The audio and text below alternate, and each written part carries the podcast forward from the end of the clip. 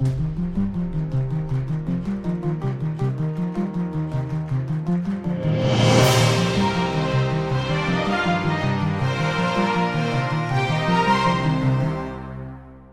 welcome, and thanks for listening to Carbon Climates, an energy podcast dedicated to discussing all things energy, carbon, and sustainability while pointing out what's getting hot aside from our planet.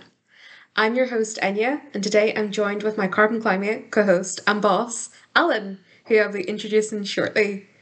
Alan, how has your week been, and can you tell us a bit about yourself? Thank you for having me on the show, Mhm. Enya. And uh, it's it's been quite quite busy, so I'm, I'm, I'm getting ready to go on a holiday for the Oh, week. So lovely. I've been tortured all week with with people uh, trying to get the things done. So about me then, so I'm the director of BPP. I've been involved in building services for about close to forty years. Wow. Um, and uh, I've been in the Colville Group for about 27 years. In the past six of that, I've been uh, the director of BPP, Mhm. which is a uh, sustainability company with, energy and sustainability. And Yeah. that's kind of a bit, bit about me. Nice, nice. And so yeah, you said that. And see when you were at school, um I know maybe around like GCSE time or maybe like around the 14, 15 year olds, uh, your 14 or 15 year old self, did you ever like envisage yourself in the sector where you are now? Sector, because the, the, the sector I first went into was building services, and building services can be a hidden Mm-hmm. sector. Um, I didn't think it would be an engineer because you always liked engineering, you always liked mathematics, I like. uh, discovering things, and I sort of naturally gravitated towards that uh, sort of sort of job. And when I first got into building services, I didn't really know what it was because it was all pipes and lights and hidden things, Yeah. uh, and it led a whole a whole new world of discovery of things that are hidden behind uh, the way it works, and that led on to the interest in energy and Energy. and so I wanted to know that it could actually make a difference in, in, the, in the world. You sort of there's a whole hidden world, and it sort of became fascinated with it. So Okay, brilliant.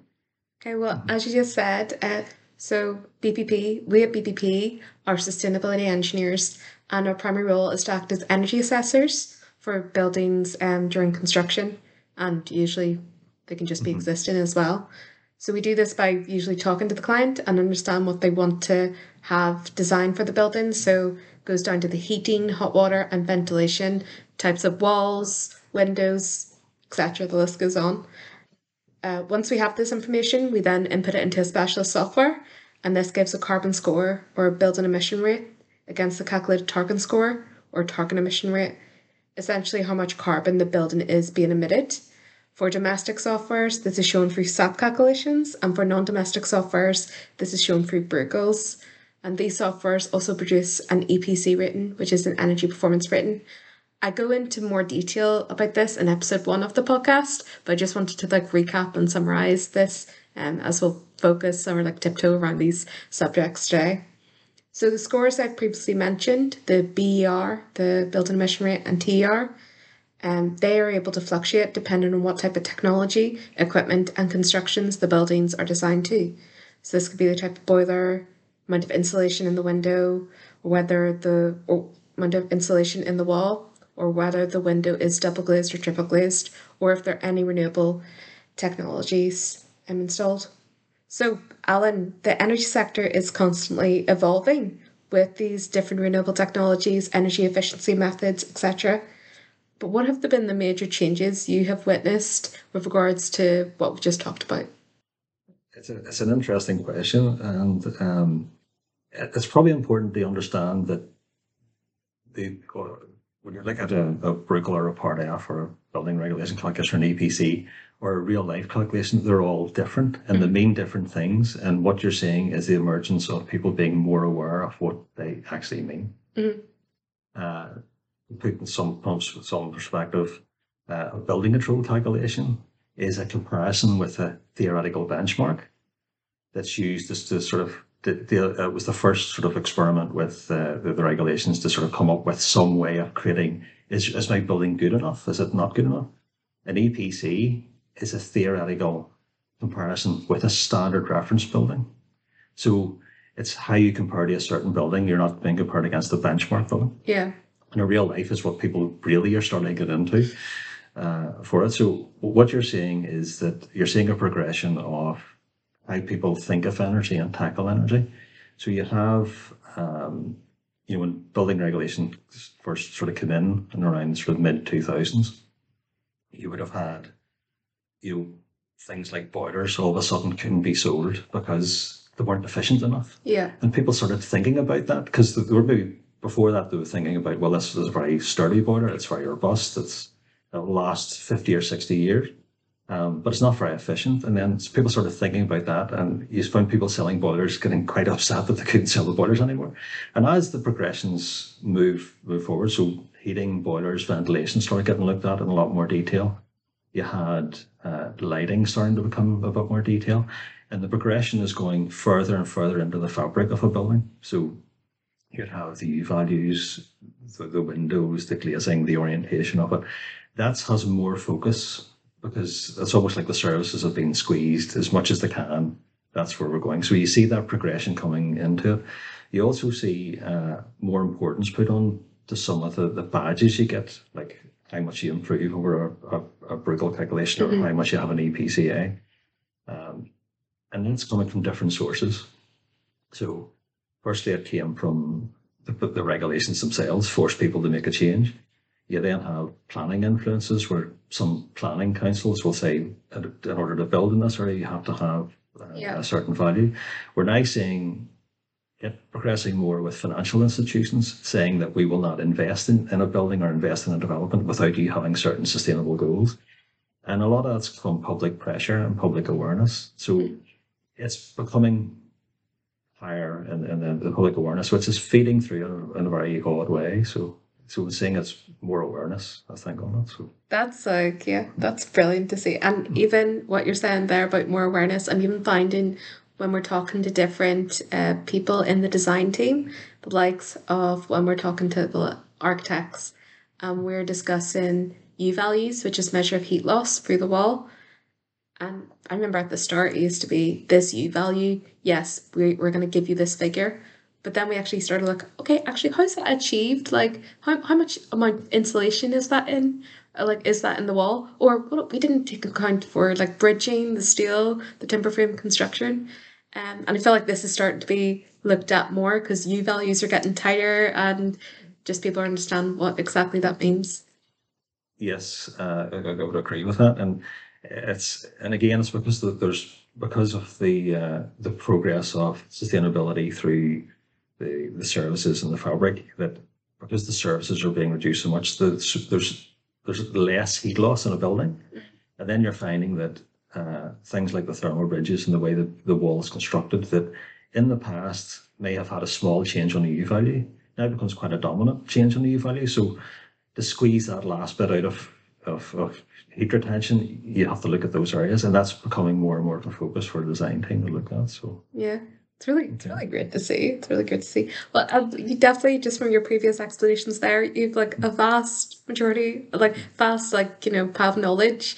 Or like, how did you do any particular training to get that? Like all the energy accreditations you have under your belt, or is there a particular route you would recommend for people to go down to get to the point where you're at today?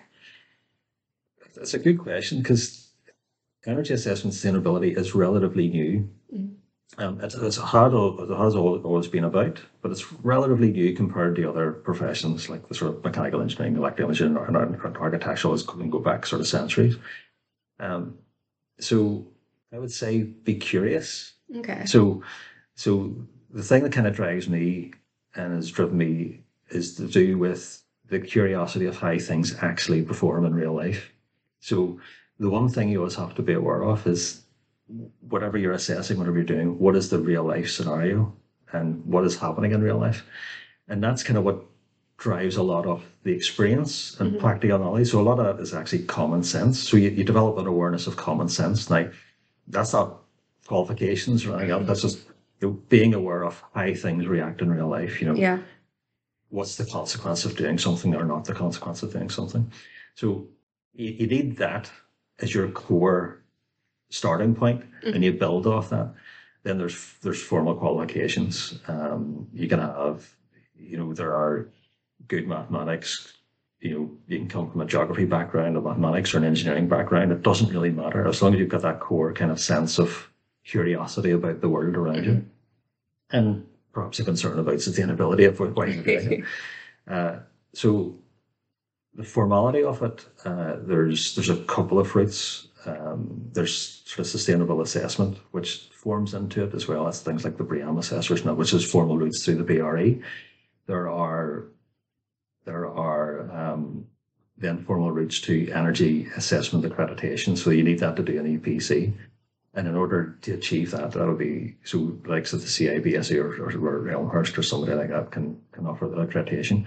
But in order to have that, you would probably have to have a degree and a, a master's degree off the back of that. So that that's kind of where that's coming from. Mhm. Um, uh, so that's where the, the educational route to get to that point. Uh, and from then, you then build off various sort of courses or specialities of that. So uh, you can get into the fabric and look at the U values and look at those sorts of things. And it's worthwhile having training separately from those. Um, you would look at uh, the, the energy assessment, you would look at real life predictions. You can do courses and, and those, and they're all sort of tap into it. So the sustainability isn't so much a you do a qualification to become sustainable. You do a qualification to get into sustainability, and then you continue for the rest of your career doing courses and revising and looking at you know CPDs and continually learning as the process evolves to keep on to, to sort of keep on top of everything. So, um, so it's a sort of a strange thing. I think, but the biggest thing, if you're curious about the subject, you can come from any background and Okay. get into this from anywhere. You don't have to. You don't have to start at age twelve and become Yeah. a physics master to do this. This is the sort of thing that you learn and you can adapt. That's really great to hear because one of the main reasons I started this podcast, I started for many reasons, but this main one, I know so many people who have trained um, up, did a degree at uni in some sort of something, go into the real job, and they realize they hate it, and then they feel like they're stuck, and then they spend their life, like they spend like maybe the next five years unhappy, searching like you know for different routes but showing them that like you can have any degree you want and you can come into this really interesting um ever changing industry that's going to be at the forefront of so many news articles to show them like it, it makes it exciting like uh, if you tell if you like advertise that to anyone they'll be like yeah i, I want to i want a bit of that like you know exposure there but yeah don't know that's really good to hear alan Okay. Okay, so now we are coming to the question round. So this is the assessing the asset section. So this is just um we section where I maybe talk about different technologies uh, we've both come across as energy assessors. And yeah, and then I'm gonna have a wee uh, fun bit later on, which I'll explain the details just before. So there are many different uh, technologies that can be installed in your house or building that can help reduce reduce energy. So, Alan, I'm going to list some energy saving technologies or techniques or words that we come across when we look at a building. I'm going to list the opposite word. Okay. Okay. So you have to guess. Sounds curious. Okay. I've got two really hard ones, and then I've got like you know some. Hopefully, you should be able to get. And then if you do, I'll keep on doing this, and if not, we never mention this section again. Okay, that's cool. Okay, so the first word is cold gain. Yes, exactly. so yeah, we come across heat loss. Yeah. okay. Next one, me worthless. Sustainability. Yeah, me worthless. U value. Yeah, exactly. Very good. okay, this one and more. It's difficult because it is a sustainability term. Glare. I think the opposite of. Glare. The same thing. Um, curious about that one. I don't. Shading. Shading, oh, okay. Right. Okay. Now this one, these two, I they weren't my best, but Hmm. I'll see what happens. Okay. And it's a specific type I'm talking about. Okay. Solid opening conductor. They are tricky, huh? Mm-hmm. Okay. I want to can't get that. Solid opening conductor. Cavity wall insulation. okay. Good. And You got me on that. I've got one more, and again, it might be a stretch, but like then people can play at home. Like they can see if they can get this. Conserve, fire, cold, loss. What was, what was that again? So, Conserve, fire, hold, loss. first bit, That's a something heat gain. Oh, right, okay. Wastewater heat recovery. Yes, something to do with something else. That's, that's very good. You, you know what you should do? You should, you should create a crossword. yeah, I really, yeah. Like, a, like a, a version of the Times crossword where you do. yeah. It'll be, it'll be, um, yeah, I'll go out simultaneously with this. Very good. Um, but yeah, okay, well, thank you for playing the assessing the assets round. I hope you enjoyed yourself. That's been great. Yeah. yeah. Um, okay, well, Alan, as you mentioned, you're accredited to assess buildings in Northern Ireland, Wales, England, Scotland, and Republic of Ireland.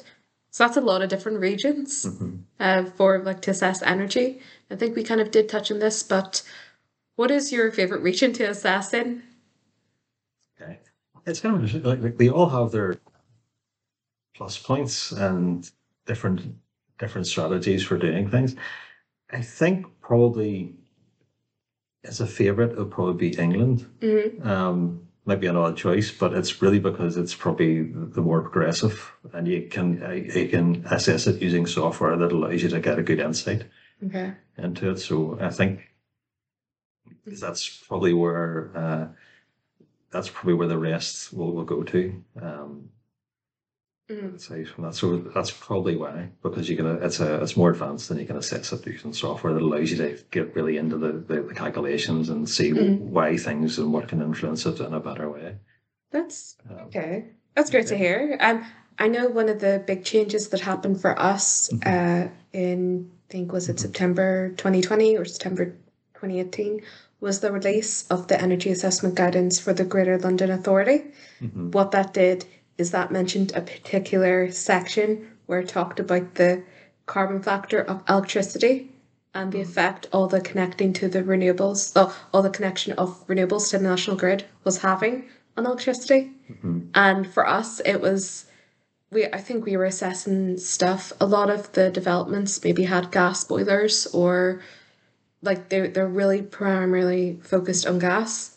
But then when this came out and it showed electricity had nearly like halved in the amount of carbon it produces per kilowatt hour, it really changed the game and like made electricity a front runner and like look at air source heat pumps. Yes, it, it, it, did. It was a, it was it was almost like a the best kept secret of Yeah. Mhm. the national grid. Um, it, it kind of been bubbling for a while, where electricity was, I suppose, seen as a as, as a poor thing or a bad thing, I, I guess, in, in some way uh, in the past. Uh, but with the, the advancements on the UK grid and actually the, the, the, the, grids throughout Europe as well, is that it has become quite sustainable and uh, there's this change for encouragement to move away from fossil fuels into electricity, uh, where it goes to. So it, it's probably going to cause its own issues because we'll all want to connect to electric and Yeah. we can't all connect to electric. So there's going to be a point when how do you grow the grid and how do you maintain the grid and can you maintain the, the, the that factor in the future because you're going to have the, the renewables. Can the renewables keep up to keep the, the value down as it expands? Um, you know, maybe two or three times the capacity of what's needed there. So- but it, it really did change everything. Um, and because of that, and it changed.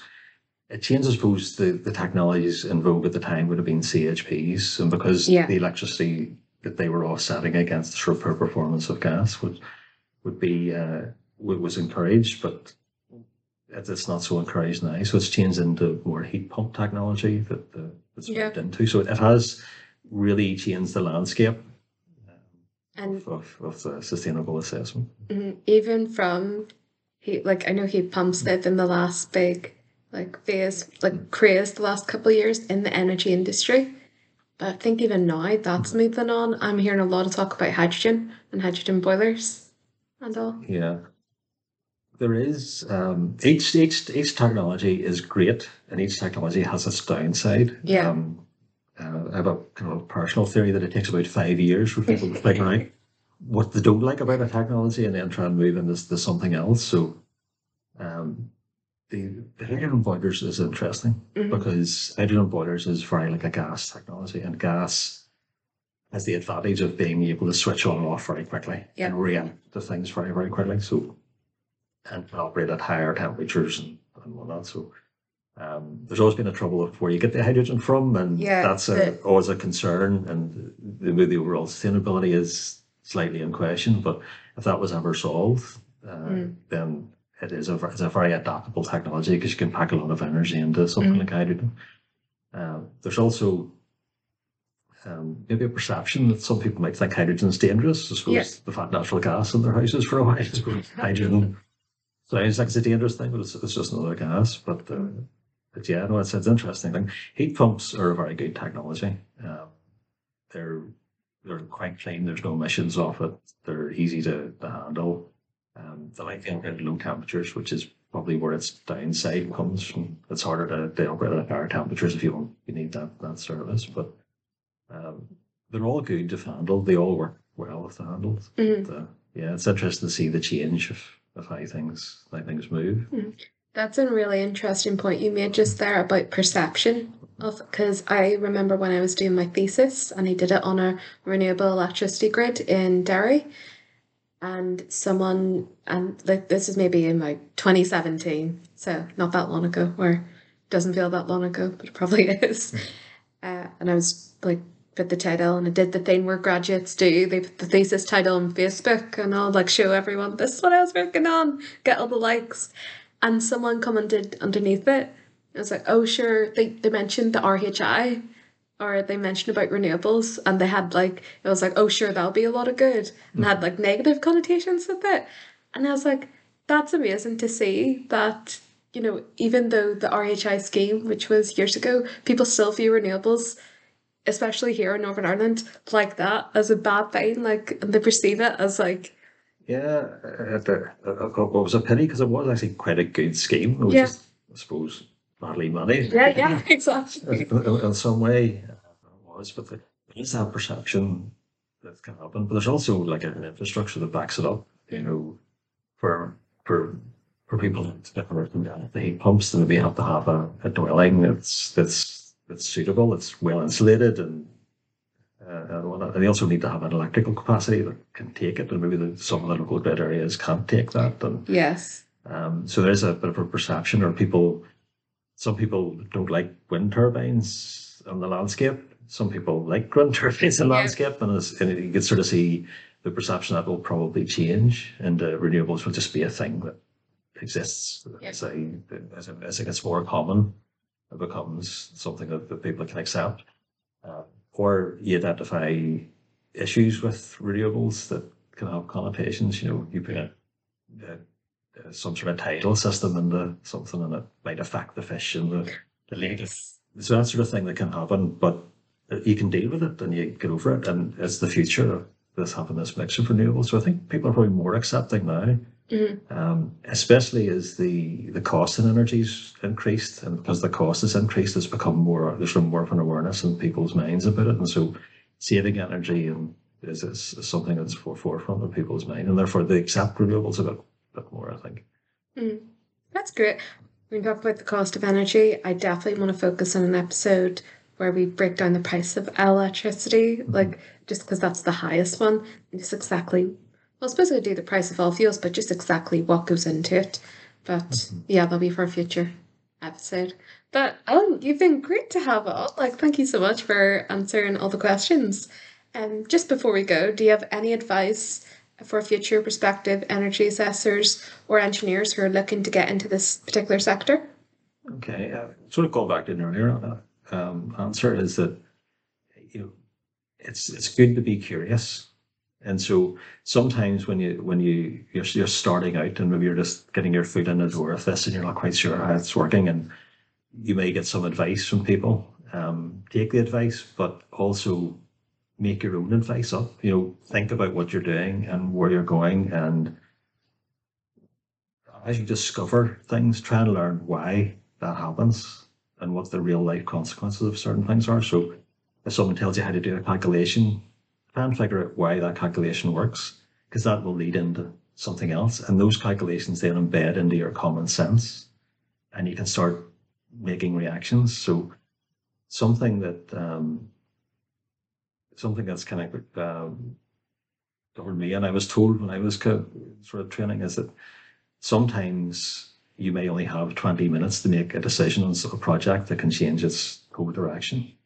And you don't have time to work it all out, but you've got that 20 minutes, and can you make a difference in those 20 minutes? And if you can, you could have such an influence on our development. Yeah. And I think having that as your core, so so listen to what advice people give you, but question it as well. And because you- you're in a uh, in a fast evolving um, uh, area of, of development, and you can be the one that actually makes that change. Don't think because other people have done something for twenty or thirty years that that's the way to do it. You can make it. You can do it differently. You can do other things, and so just have the confidence in yourself to make those changes and to see them. So I think anyone starting out should have that ability, you know. And uh, if you're not sure of why someone's asking you to do something or why a calculation has to be done a certain way, find out for your own curiosity because it'll it just lets you see it a bit more, and that's that's how you develop. So That's that's really great to hear. That actually is kind of similar to the advice I was going to give, Mm-hmm. which is not as detailed and nicely phrased as your advice. It's like when assessing carbon in a project, always check why it has carbon happening. Because. Yeah, again, like, you know, and like, you know, just like, yeah, what we said was the same thing. It's like, no, it wasn't. It was far less serious. Uh, but again, thanks for being on. okay, thank you. And you'll definitely be back. Yeah. Right. Uh, thanks for listening to Carbon Climates. If you follow us um, on Instagram at carbon underscore climates, you will keep up to date with all our latest releases of episodes and news. Okay, thanks for listening. Bye.